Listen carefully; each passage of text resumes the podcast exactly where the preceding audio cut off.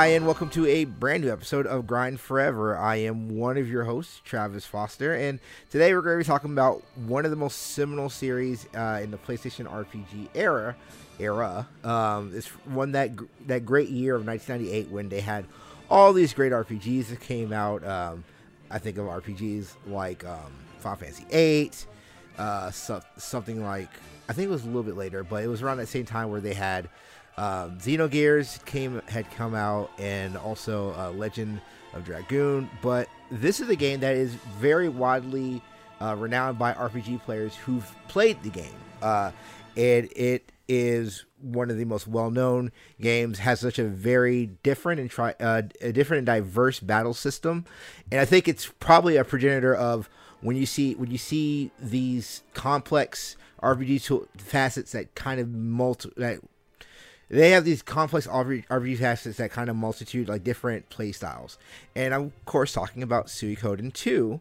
And today I am joined by one of my favorite people who does a really great Aww. video game podcast uh, called uh, video, video Game Apocalypse, uh, Mr. Michael Ravarez. Hi, how you doing?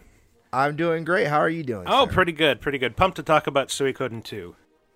Absolutely. So this is a game that I know is very near and dear to your to you. Um, mm-hmm. As when we did um, our episode of Final Fantasy VI many moons ago, um, you stated like, "Oh yeah, I, I love Suikoden 2. It's one of my favorite games." So I wanted to to get how did you first get uh, like how did you first learn about Suikoden? Were you there when Suikoden one came out, or was this something that it was a brand new thing to you? I've heard from a lot of people that Suikoden two was actually their first Suikoden game. Uh, well, I actually I got into Suikoden one first, and I think it was a couple years after it came out. Like I remember it being a game that came out kind of early in the PlayStation One's life cycle, and I think a lot of people gave it a miss. And if you've seen the cover art, I think that's kind of understandable because it looks kind of lame. But uh, you, like the the game was incredible. It's it's a retelling of uh, this Chinese novel that was it's been translated variously as The Water Margin or Outlaws of the Marsh. I think Outlaws of the Marsh is the much better title. And uh, but I I got into that and uh, thought it was fantastic. Was really pissed that I, I couldn't figure out how to resurrect uh, one of the characters that dies. It can only be resurrected if you collect all 108 characters. That's the other thing about this series. Like you feel like you're building a community instead of a party because you right. have yeah tons and tons of characters that you can recruit. And then, uh, of course, when Suikoden 2 came out, like I was primed for it. Like I have to play this right now, and uh, so I, I got through it again. Failed to collect all 108 stars. Didn't get the uh, the best ending. But so th- this and the first one were like uh, sort of uh, bet noirs hanging over my head for years and years. Like I have to uh, someday go back to these and do this. And I did it with the first one. And uh, like a, a, few years ago, and I actually looked it up. I think it was about exactly three years ago, uh, February twenty eighth, twenty fifteen, and uh, was going to go on to Suikoden 2 next, uh, got a job instead, and so I got uh, distracted from that path. And then by the time I was ready to, to restart playing it for this, uh, it's a very sad thing happened between then and now, and that my PS3, uh, all its saves were wiped. And uh, oh. so I, I, I'm still, I can't have the full 100% experience where I find like the first game's hero and all that stuff. So, eh, whatever yeah, but I think that's it's really cool.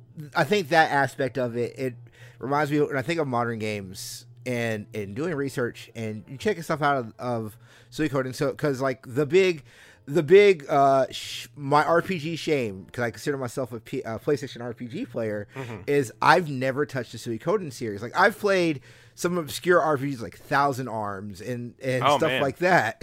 um, Thousand Arms, uh, that's a reference you, for absolutely nobody. um, well, it's a reference I, for me. I mean, the, the adventures of Meis true. Triumph and uh, his trying to date girls, whatever.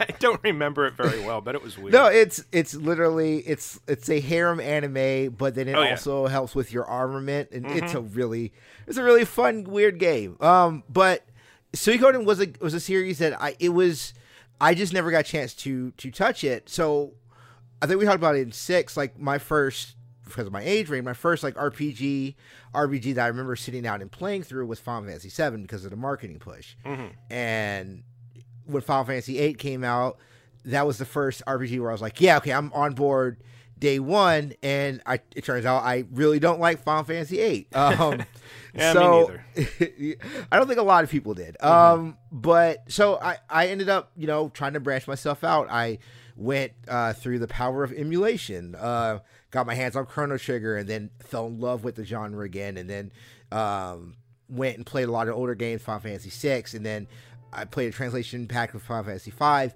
So I was trying to get through a lot of a, a lot of Square backlog, and then I had my D, I had my DS, well, I had my Game Boy. Mm-hmm. Um, so you'd go, I went through um, Dragon Warrior Three on Game Boy, and I had all these Oh, wow. games, but this was just a series that I just never got a chance to put my hands on. And by the time I kind of graduated to where I touch everything, um, it wasn't available. Like it didn't become available um, reasonably until 2014 Mm-hmm. when it came out on PSN.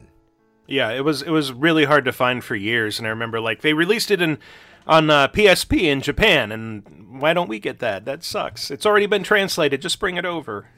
right. Yeah. Um, but no, it, it's it's a really so it's a really cool game. It's a really inventive game. Like I said, like you said, um, one of the cool things about it aspect is you can recruit 108 characters in the game. Yeah. and they one of the things that in my research and in looking it up that all the characters don't feel like kind of just cookie cutter or, or distinct? Like this guy is a game i think of where you can recruit so many monsters right? But mm-hmm. they're all this very set okay now you have an archer or now you have you know a mage. And you, it's kind of like final fantasy tactics where they're different characters but not really. It's what you what you kind of ascertain or what you kind of put the characters into in your own mindset.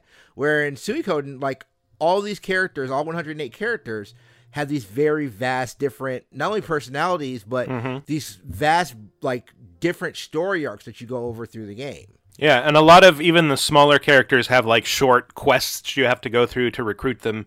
It's rarely as simple as just like walking up to them in a tavern and saying, "Hey, join my group," and they're like, "Okay." Although there's there's a couple like that, but even even they have like a bunch of dialogue that makes them like. There's like guy Zamza that you meet early on who uh, he's he's very overblown and kind of talk him into joining by negging him, I guess. it's just But- just Beg was like oh come on join Yeah. But no, no, it's more like, ah, we don't want this guy. He sucks. Like, oh, I'll show you how valuable I can be. But uh, the the thing I liked about this one uh, and the first one is that like a lot of the 108 characters aren't like for combat; they're for support. So they'll like hang out in your fortress and make it a better place. Like, uh, you you hired this artist and he'll paint a mural on your floor, that kind of thing. Uh, Right, if and that, that's recruit an artist, I should say. Right, and that's one of the cool things too is because you. So in this game, it's not this overarching like you're the chosen one to save the world. Like it's there's a legitimate war going on. It's more of a political theater game that goes through, and you start off in this game as the hero. Um, I believe in the Japanese game they actually do have a default name of Ryu, but in the Yeah. American game you can choose whatever name. Um, and you are just a regular person in the army and then you end up moving yourself and becoming a stronger becoming stronger and then kind of building your own army base so you're able to you know like you said recruit people into the castle and one of the things i thought was really cool is like with that you could have these different mini games that go through and i thought that was a really cool thing and a really cool aspect of it Oh yeah. Um, I'm having trouble remembering the mini games actually. Well, I know there was some like there's a cooking uh, mini game that you Oh, can, yeah, yeah, uh, yeah. do throughout. Um, just like there's, there's different uh, little mini games you can do within the castle. I seem to um, remember like isn't the cooking mini game like kind of Iron Chef expired where they uh, inspired where they like show off a mystery ingredient or something? Yes, be- yes, that's yeah. that's exactly what it was like, and which is like I said, which is like that's something that's something that you would see in a in a recent RPG, right? And I that's I think Mm-hmm. that's what I think I like about the concept of uh, Suikoden without kind of beating through the game is like it has a lot of things that kind of were borrowed in more recent RPGs. Like when I think of something like Monster Hunter, it's you you go into you go and do a mission when you go cook. You have this whole thing where you do this whole cooking thing, or the new Zelda game, mm-hmm. and like a lot of that stuff was present in Suikoden 20 years ago. Yeah, absolutely. Um, so one of the things also was cool was the difference in the battle system. Mm-hmm. Um, so the battle system you have and just kind of explain a little bit uh, more for me, Michael. Like you have your traditional battle system, but you have other stuff that kind of adds on to it as well, right? Mm-hmm. Well, you have the uh, the two rows of uh, three characters, and uh, you ha- you have to consider like formation when you're picking your party. Like, okay, if I have a long range character, I want them in the back row because they're also probably going to be more vulnerable to attack if they're in the front row. And uh, if if you have a short or medium range character, short range characters always have to be in the front. Medium range can be either. But I think if they're in the back, they can only strike at like the front row of the enemy. So it's it's all just kind of like chess pieces, I guess. right. But uh, then you, you, get like other characters, like monster characters that like take up two slots, like they're a whole column unto themselves, and uh, that kind of necessitates new strategies, I guess. Right. No, and I th- I think that's like I said, and that's a lot of the tradition is almost like a very traditional JRPG in that way, right? Where you have mm-hmm. the like I said, you have your two, you have your front row, back row, how you kind of um, adjust those characters. But another thing that was really cool to me, again, coming back from it later, was the army battle aspect of it, mm. where it kind of takes a lot of it. It reminds me a lot of Final Fantasy Tactics or Disgaea, where you're doing this strategy. You know, you're doing the strategy element of it, where it's this rocks paper scissors uh, type thing to it, where you can do defend, attack, or wild attack, and depending on what you use you know, you would win. And I, I, thought that was actually also really, really cool. And again, for the time, very kind of groundbreaking in yeah. the gameplay. Well, I think I think you're talking about the duels, and uh, what's interesting is between the like the actual huge scale army battles in the first one and the second one is that the first one they're kind of a little bit more like that, where it's rock paper scissors, and you have to uh, try to predict what your opponent is going to do, and then like two armies rush at each other, and some of them die. Whereas in two, they went like full on tactics. Like, okay, now you've got like an open field with a bunch of pieces moving around, and they'll clash, and you have to like uh, make sure not to like attack uh, cavalry with infantry or stuff like that. Right. No, I think that, like I said, I think that's something that's really cool, and it kind of, like I said, for that time period, it breaks the mold. And when I think of the RPGs that came out in, in those late '90s, in that late '90s period, where mm-hmm. they were all very vastly different, where like nowadays the the growing complaint, and I can definitely see it, is a lot of RPGs are very samey. Oh, yeah. Because you can find a, it's a niche within a niche, and you find your your kind of hook, and then every kind of game plays off that. Where it now seems like everything is kind of like that in the middle of an action RPG and strategy in uh, traditional JRPG kind of mold. In the 90s, they were completely different games. Where Final Fantasy VIII is this game where it's a lot of drawing magic and and working. You know, it's it's standard RPG, but it's how you work it is different. How you use summons are different. Mm-hmm. You can use it to to level up. That was very different. Uh, Legend Dragoon it has these trappings of a JRPG, but it also has like a fighting game element because you would use different command prompts to do you know attacks. And I think Suikoden the series itself kind of does that where it has these two completely different battle styles that you work through throughout the game. I think that's very very interesting, mm-hmm. um, especially going forward. Um, one of the things in the game is the rune system that they have. Uh, so, Michael, for someone who's never played the game, can, can you kind of explain what the rune system?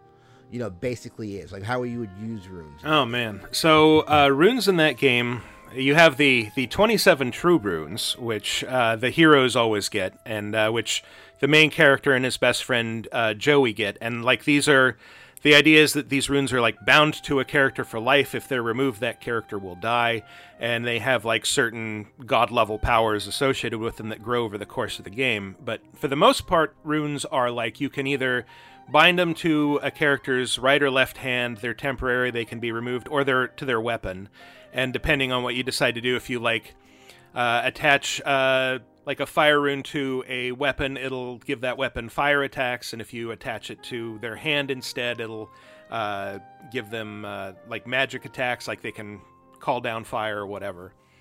Um, so it, it's it's a little it's a little bit interesting. It it kind of feels a little like the materias in Final Fantasy VII, for example, Right. except you don't have to learn them. I guess they're just there. Um, Right. Yeah, and it's uh, yeah, it's fascinating. yeah.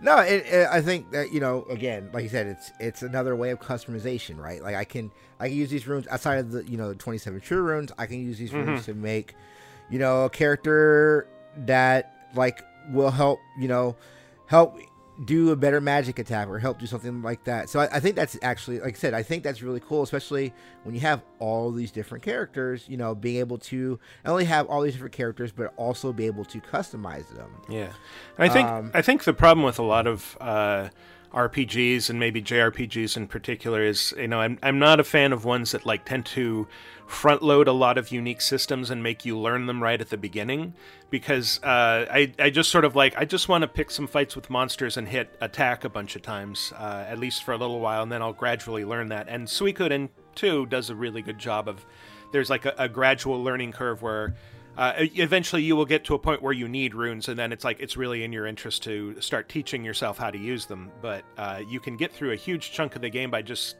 like hammering on fight or uh, even just doing an auto uh, like i just want the computer to control my guys this round. Everybody's just going to attack. And uh, actually like i cleaned up using the unite attack the buddy attack with uh, Riou and Jowy that they just circle around and do massive damage to every enemy at once that the fact that you have those team up attacks actually uh, is really cool that like you get two characters in who have some sort of uh, connection like get this kobold and this dog in and then like the kobold can jump on the dog and ride him into battle and just like damage a bunch of enemies and discovering those is really cool Right. No, and like I said, that could definitely. I mean, that's it's definitely a really cool thing. Um, so like you said, you played Suikoden one. mm-hmm. Um, when you when you played, did you transfer your save over? Well, I I wanted to, but uh, like I said, it was wiped. So when I when I played it the first time, yes, I did. Right. But I never Okay. got to the point where you can uh, do what you, what it enables. Right. So um, when you transfer it over, you what you get the hero from the first Suikoden game Mm-hmm. is unlocked. Was there anything else other than that I I think you know of? I think you have to unlock all 108 stars in your own game before that becomes possible. And I, I had thought it was that you could you had to do it in the first game and then do it in the second one. But, Right. Uh, but yeah, if if I think it's that you can recruit him, but if you have all 108 stars in the first game, then Gremio, his uh, his servant, also appears. Okay. Yeah, like I said, I know it's one of those things, but one of the great things about Suikoden, what I've, what I've heard from Suikoden 2, what I've heard from a lot of people is you don't actually have to play the first Suikoden game to kind of get the story No. of Suikoden. No, well, it's it, it is separate, and it is kind of Suikoden one and two are kind of the same story told in different ways. Um, I mean, it's the same basic plot that you are a child soldier basically who is declared a traitor and then has to build an army as a fugitive. Uh, they're they're both similar in that respect, but they are completely different characters, different setting, uh, different area. Yeah, it's you don't need the first one, Right. but it does Yeah. work as a useful foundation. Right, and I, I- I think that's I think that's very good for in the fact where, especially like I said in that time and in the time frame we are now with RPGs, like having something where it's not a barrier of entry. Like uh, the the timestamp this Kingdom Hearts three trailer just came out, and I'm going through it and I'm like, oh, there's and I, I've played every Kingdom Hearts game. It's like, oh, there's references from games I'm pretty sure 90% of people have never played, and this is going to be a barrier of entry for people. And I, I like the fact that Suikoden 2 is a standalone game, and you do not have to have played Suikoden 1. Yeah. Like, like I said, it obviously it enhances, but making Yeah. it its own separate game, I, I think that's very cool. And one of the things that came out, um, I say within the last decade, was this was actually the first game made. Like, this was the original idea before Suikoden 1. Um, so Suikoden 2 was originally um, thought of to be to be made as as the first game. It was going to be a title on the Konami on Konami's own console, which is weird to me now in in 2018. They Yeah. Konami as a as a they were going to make their own console. uh, but it would have been great because then Kojima would have made what five Zone of the Ender games. So oh yeah, that would have always been great. Um, but no, and so Suikoden One is actually it's a prequel. It's literally a prequel script for Suikoden Two. Yeah, and with you having played both games, does it kind of feel like does it? Because I've heard a lot of people when they say like, "Well, what's your favorite Suikoden game?" Everyone's like Suikoden Two. Yeah, and does this game feel like it this is a a more complete more complete like a more finished experience like this was where you could see where this is where the creator wanted to bring this story and does does one feel like a prequel like does it feel like the hobbit to suikoden's lord, lord of the rings kind of like knowing that it sort of makes sense uh, because you play through one and it's a much shorter game uh, it's it's more direct it's a little bit simpler um, but uh, I, I think that like the the creator like had decided to write this like let's not execute the full Suikoden 2 story. Uh, I want to try this trial run and uh, and it'll give me the experience I need to create the the vision that I really want. Um, but so yeah, there there are obvious similarities in plot, uh, but it like playing through it again a few years ago. It's like this is a lot shorter than I remember. I think you could get through it in like 20 hours or less. Um, but yeah, and and there are certain things. I mean, you don't need to play one to have played two, but there are certain things that will like jump out at you. Like you'll see a familiar character. It's like, oh, he's back.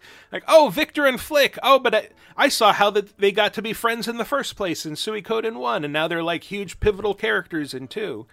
And uh, that that connection between them, like the the idea that you're seeing these stories set in a, uh, a consistent world and that you're seeing these returning characters that you love uh, made the first two games really cool. Like I think that that definitely enhances the experience. And then it lost a lot of that when it moved on to Suikoden three, and they just like had a few returning characters, but it was mostly original and original story. So, yeah. Um, what was the rest of the question? Sorry. No, no, no. That was. I mean, that's that was the answer to the question that, that I was looking for. You know, it's like because like I said, this is a game that everyone has said like, hey, this is the this is the game. You know, everyone everyone who I've spoken with about Suikoden, it's like you need to play Suikoden two. You need to play Suikoden mm-hmm. two. Yeah. Like when it came out, I remember. Um, I think this was actually VGA. I think it came out uh, previous to uh, the Future Show. Um, that you were very adamant, like, hey, you should play this. And mm-hmm. uh, Dave Rudden, who um, used to work at Laser Time and now works for TK, he was very much of, hey, people should go out and play, you know, Suikoden 2. Um, and it just, from what I've heard, it seems like the full, like, hey, this is the full featured game you would want to look at. Like, again, we talked about it when we talked about Final Fantasy. If someone was asking me, okay, what Final Fantasy would you start off with? I'd probably say, hey, you want to start with four or six because 4 mm-hmm. or six is is what I would say. This is what a full fledged Final Fantasy game is. Not to say that there's they're not. They may be, may not be my favorite. What well, I think six is my favorite, but they they may not be my favorite. But if you're asking me, hey, what is a Final Fantasy game? those games are more representative because they have a full fledged vision and this is what they want to go for. Mm-hmm. And I think that's what I'm hearing a lot with Suikoden 2. Not to say that Suikoden 1 is a bad game, um, but Suikoden 2 is the full fledged version, full fledged vision. And yeah, you could check out one, and one's a really good game in its own right, but two is where the meat and potatoes are at. It. Yeah, yeah, absolutely. That's that's a fair assessment. Uh, and I, I do think that like if you've got uh, plenty of time to do both, I, would say do both. It's definitely like the one and then two make for a very rewarding experience. Again, sort of like going from The Hobbit to Lord of the Rings and seeing all these characters come back. But uh, again, like Hobbit and Lord of the Rings, you can start with Lord of the Rings and that's fine. You don't need The Hobbit. Right. Um, so before I go into you know more characters in Suikoden, because I, I definitely want to talk about Luca Blight, who mm. um, very interesting character, who a lot of people who a lot of people have a lot of very interesting things to say. Um, do you do? You, I know this is a very nebulous question because mm-hmm. of where Konami is as a developer, even though they just came out with Metal Gear Survive again, you know, dating this podcast, but do you think we live in a world where where they could do another Suikoden game or remake Suikoden one and two? Um, you know, I I think if there's money to be made, that they'll they'll uh, pay attention to that. But uh, I can't really speak to Konami's intentions. Um, right. I I think that probably interest in the series has waned, but uh, I mean anything's possible. So Right. And I, I, just say that because I know, again, the Suikoden franchise was a franchise I had just missed out on. And then a lot of the PlayStation 2 ones came out. But that was during a glut of a lot of PlayStation games. Like there was the Xenosaga series that mm, I was yeah. getting into. And then, and then um, Disgaea. And those games were 100 plus hour RPGs. Like, and and I just didn't know. I never knew. And like I said, you brought up three, and that's the reason why I was very curious. I just never knew, you know, as a fan, what those games kind of, if those games kind of kept that legacy of one and two to the point where it would be an, a necessity to bring back that series. I mean, I, I I'd, I'd kind of like to talk about the the sequels for a, a few seconds. That uh, three, like I played a bunch of that. Uh, it is really interesting. Have you ever touched it? I I've never touched it. It was like I said, it was again yeah. one of those barrier of entries, and I think uh, it was just in a glut of just a lot of RPGs at the time. So it's something like I said, it, it just it just completely washed over me. Yeah. So so that game it takes a different tack in that there are three main playable characters. And you will play through each of their storylines in turn until they get to the point where they all merge and they find their true runes. Uh, one is like a uh, an ex thief mercenary commander. Uh, another is like the typical child hero who's like uh, the the son of a barbarian chiefess and like the you know has, has like a tribal lifestyle. Uh, and then the third is like the aristocratic female commander of uh, of like captain of the guard of this uh, walled city. And so it, that that's kind of a cool approach. Again, it loses a lot of familiar characters, and then there's you know a fourth playable character, I think, but uh, that's sort of spoilery. Uh, Suikoden four, I don't remember much about it except that nobody seemed to like it, and Suikoden five, uh, everybody seemed to like it, but it's really hard to find. Right. So if you find a copy, treasure that. Right. It sounds like Suikoden three. It reminds me a lot of Wild Arms, like how you explained how, how you explained it. I was like, yeah, it reminds me a yeah. lot like Wild Arms. But okay, so Luca Blight. Yeah. Um, I've heard from people he is one of the best villains that a lot of people don't talk about. Um, and um, I'm just just going off that. So Luca Blight, he, from what I've read up, and again, I, I haven't experienced it. He reminds me a lot like a lot like Kefka, a lot like you know these very mm-hmm. uh, political savvy, melodramatic villains that you know are I would say that really do well in a lot of RPGs. Um, so what what if if if you're explaining to somebody brand new like who Luca Blight is, like what would be your pitch to him as as a bad guy, as a villain? I mean, Luca Blight is diabolical. He's uh, very ambitious, sort of power mad. Uh, you know, if I, th- I, think you could probably draw parallels between him and like Caligula, like some of the mad emperors of Rome. That he, the first time he appears, well, actually, the first time that he uh, is mentioned in the series is at the end of one, when a character uh, mentions him just offhandedly as Luca Bride. So it's like mm. mistranslation there. But then right. uh, he he shows up, and at I mean, at the very beginning of Suikoden 2, you are a soldier in a the youth brigade of this Highland army uh, so you're a child soldier among a bunch of other child soldiers, and a peace treaty's just been signed, and you're looking forward to going home. And that night, there's a surprise attack, and it turns out that it's uh, a, a, detachment led by Luca Bride, who's your own prince. So he's attacking your uh, these child soldiers in an attempt to create an atrocity and blame it on their enemy, who they've just signed a peace treaty with, so that he can justify uh, more war and so it's it's basically a false flag operation, except you know people die. right. And uh, you you and your friend escape by jumping off a cliff, but he is there to hound you throughout the game, and uh, he you know will sacrifice anyone. He decimates towns and villages left and right. He's he's basically just uh, an arsonist in a position of uh, extreme power who wants to expand his empire and kill everyone in his way. Uh, th- these are n- it's not the ends justify the means so much as that uh, the means often are the end. He just wants to murder people. Right. He was um just looking at this like he he orchestrated the assassination of his father. Mm-hmm. Um and like he, like I said, he he just from when I just reading up and just stuff I've seen on him, he reminds me a lot of early game Kefka and six before he, you know, before he you know moves to goddess statues and becomes a god. He reminds me of that, where it's just like, oh, let's just poison the river because yeah, that will kill the most people. Like he he reminds me of that kind of Yeah. character.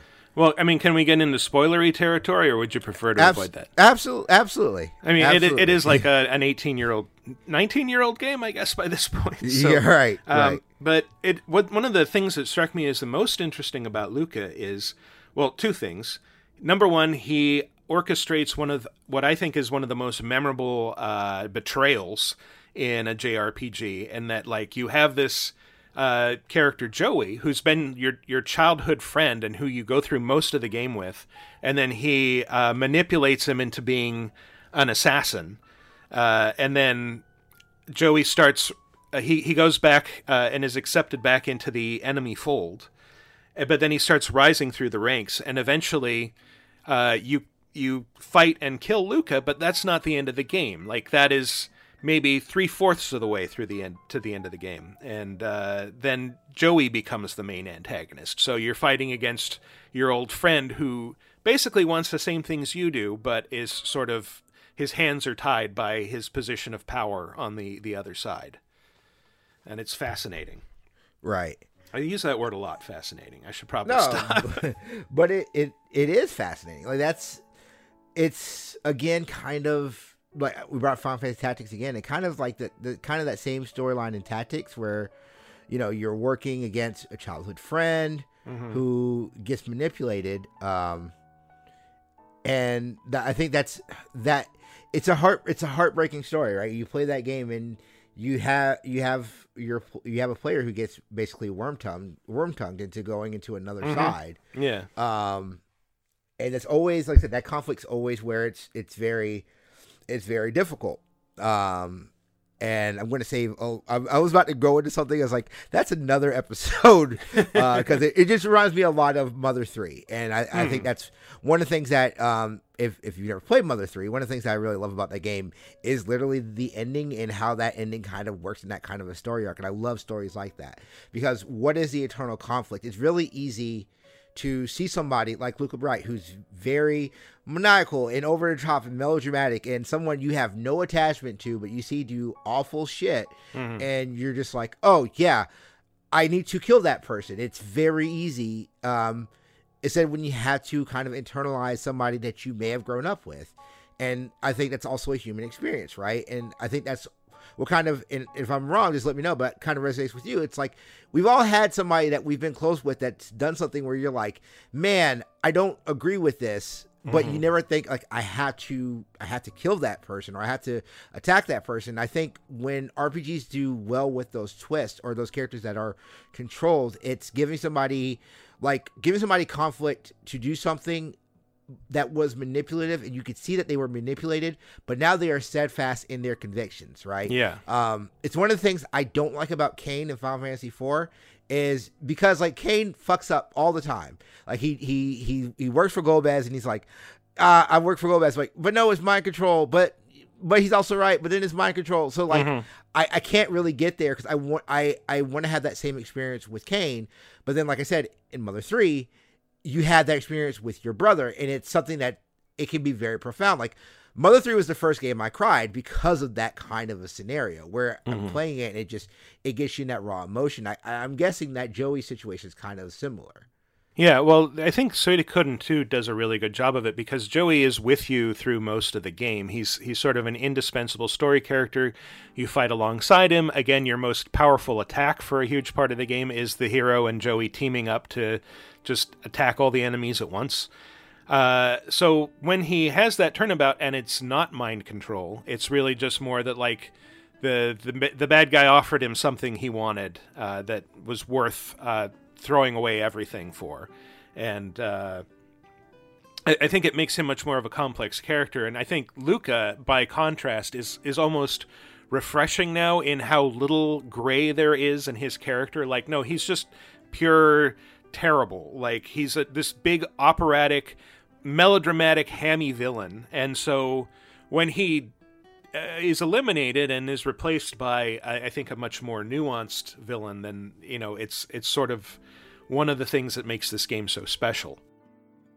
Right. It's it. He doesn't do what I call the Vegetification of characters. Mm-hmm. Um, every character, and it seems like ever since Dragon Ball Z, every character, every bad guy is bad guy enough, but then will become a good guy. Yeah, there's no redemption arc for him.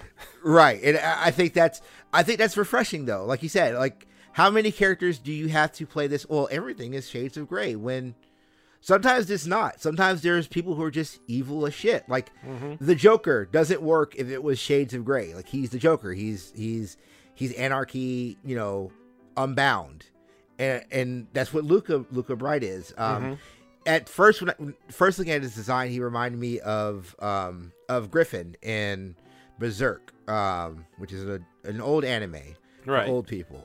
um, but uh, Didn't they get a new series recently? it's terrible. Oh, okay. The- I, I only know it from the Dreamcast game. So Uh, yeah, it, it got a new series. It's terrible. Well, it's a lot of those '90s anime. Um, but uh, but no, it's it's bad. Um, but Griffith has that. He Griffith is a character who reminds me a lot, like what you're explaining of Jowy. It, what happened with Griffith? Griffith is a character who um, who guts the main character of Berserk. You know, they're really good friends. They're best friends, and at one point, without spoiling it, because it's a really great read. If you anyone get a chance, read the Berserk manga. It's fantastic. Um, he does this. He undergoes this change, and he becomes this maniacal person. But it's not in an effect of, like you said, it's not an effect of this was a controlling or someone you know uh, hypnotized him or you know it was him getting something that he felt he needed and it turned him. And then what you're going through with that story is now what does Guts do when his friend is now doing this awful shit, but is still in core his friend, right? And is that kind of conflict? And I, I think that's a very, I think it's always a very interesting storytelling conflict uh, within the game. Yeah, absolutely. And I think Suikoden 2 handles it really well. And I remember uh, to get into even further into spoiler territory, so skip ahead if you're already annoyed with me over this. Uh, you, I think the the ending of this game for me was very sad because there are two key events. And, and first, I want to say this game is merciless about making you do the right thing at the right time, or you won't get the best ending. If this character dies, who is very hard to protect during this battle, uh, you won't be able to recruit them, you won't get the best ending. Uh, and there is a moment toward the end where uh, a character who is very dear to your main character, like you have literally a split second to hit a dialogue uh, option in a window and uh, shield them from an arrow. And if you don't do that, then they die. I didn't do that; they died. Uh, and then if they die, uh, you have the final confrontation with Jowy, and uh, I'm I'm not sure. I I don't think he can. I, I, thought at the time that you needed that other character for him to survive, uh, but then uh, he he just died. He had a very sad death when I when I got to him and confronted him. So it's like, yeah, now this sucks. Everything sucks. Your friends are dead. which is um uh, which is like i said that's that i like that because it does emotionally you know it, like it sucks but it's like it emotionally like hey everything matters. And that's one of the things about this game. It's there are dialogue options. And if you pick the wrong option like i said if you pick the wrong option um you can completely change the game. You can maybe not recruit somebody because of how Yeah. you acted. Like it's and I think it's also very very interesting. Yeah, absolutely. And but again, like it if you if you if it's really important to you to get the best ending, maybe play with the strategy guide because like yeah, there there are characters who like oh, I didn't talk to this character before this village was burned. Now I can't ever recruit them. And I'd have to start a new game. Stuff like that. Right. Um so yeah, so like I said, this this game so another really great thing about this game, uh, and doing the research on it is the music. The music in this game Oh yeah. is fantastic. Um just the battle music and I watched the video and the guy said and I was I was I thought this was like really cool. He would literally put on the he would go into a town, play the town music, he would leave his TV on, not touch his PlayStation, and just go read a book. And he was like, "This it was just such a fantastic uh, soundtrack." And I'm, I'm trying to find out the composer of it, and it's not telling me. Great, uh, but it's a really, really, really fantastic soundtrack. Is there any uh, for someone who hasn't heard it? Is there any tracks that you would really call out like this is really good? Because I've heard like the the battle music is fantastic Uh, as well. Yeah, the, the Um, the battle music's fantastic. Uh, I'm having trouble thinking of tracks from the second game that I'd call out specifically. I know we did a, a whole episode of VGMpire Laser Times uh, video game music podcast about Suikoden, and uh, I was kind of struck. I, it was around the time that I was replaying the first game. I was kind of struck by how much diversity there is in the musical styles. Like, there's uh, stuff that is based off like traditional Chinese and uh, Japanese music. There's more sort of bombastic, uh, operatic music. There's like weird banjo tunes that play when you're gambling. Uh, so, I mean, it, there's quite a bit, but I think the, uh, I mean, the main theme's really good. The battles theme's really good, and actually, uh, I will call out my the just the overworld map music in Suikoden 2 when you're just walking around from town to town is incredible and just like this is just great marching music, I guess. But uh, yeah, track that down, listen to it. Absolutely. Um, in this episode, you'll probably hear underneath because Dylan does usually does it when he edits the music for this game. But absolutely, uh, go just listen to that soundtrack. It's a really, it's a really, really good soundtrack. Um, But Michael, again, thank you so much um, for joining me on this episode of Grind Forever. Of course, Uh, thank you for having me. Absolutely, this is your time to plug whatever you would like to plug, sir. All right. Well, uh, people can hear me every Friday on uh, Vidjagame Apocalypse, which you can find at vidjagameapocalypse.com.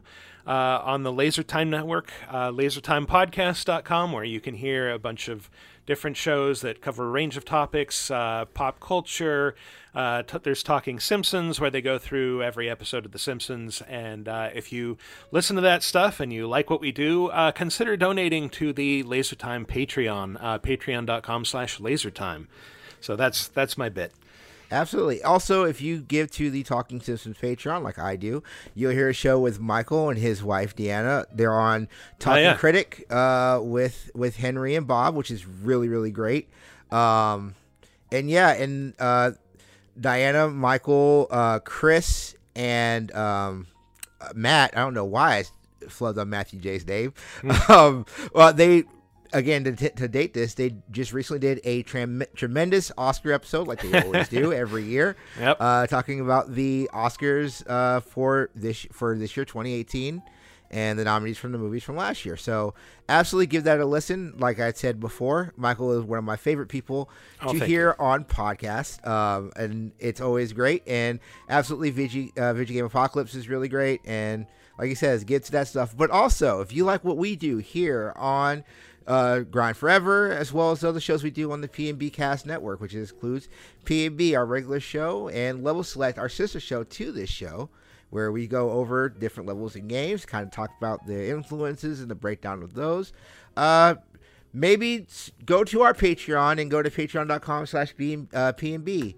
Uh, if you go there for $3 a month, $3, you get not only the regular show in the feed, all these regular shows in the feeds, but you also get bonus podcasts. You have enough podcasts for one new bonus podcast a week for three dollars. You can't beat that. There are also more prizes as you give more, but all we're asking for is three dollars.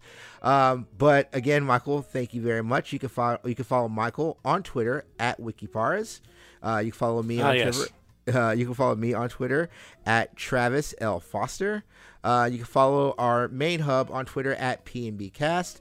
Uh, for Michael Reparaz, my name is Travis Foster, and this is Grind Forever. Stay grinding. Thanks.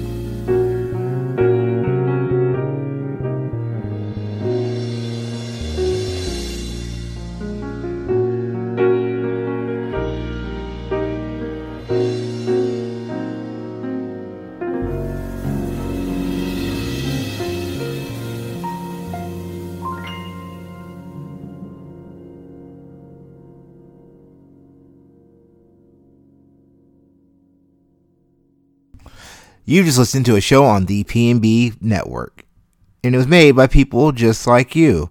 Here are our following executive producer on the show: Aziz Tuajeri, Brandon Lundy, John Olson, Hannah Temke, and Wesley Green.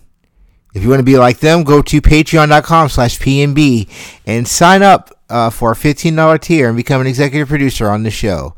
Thanks. We love you guys. Bye.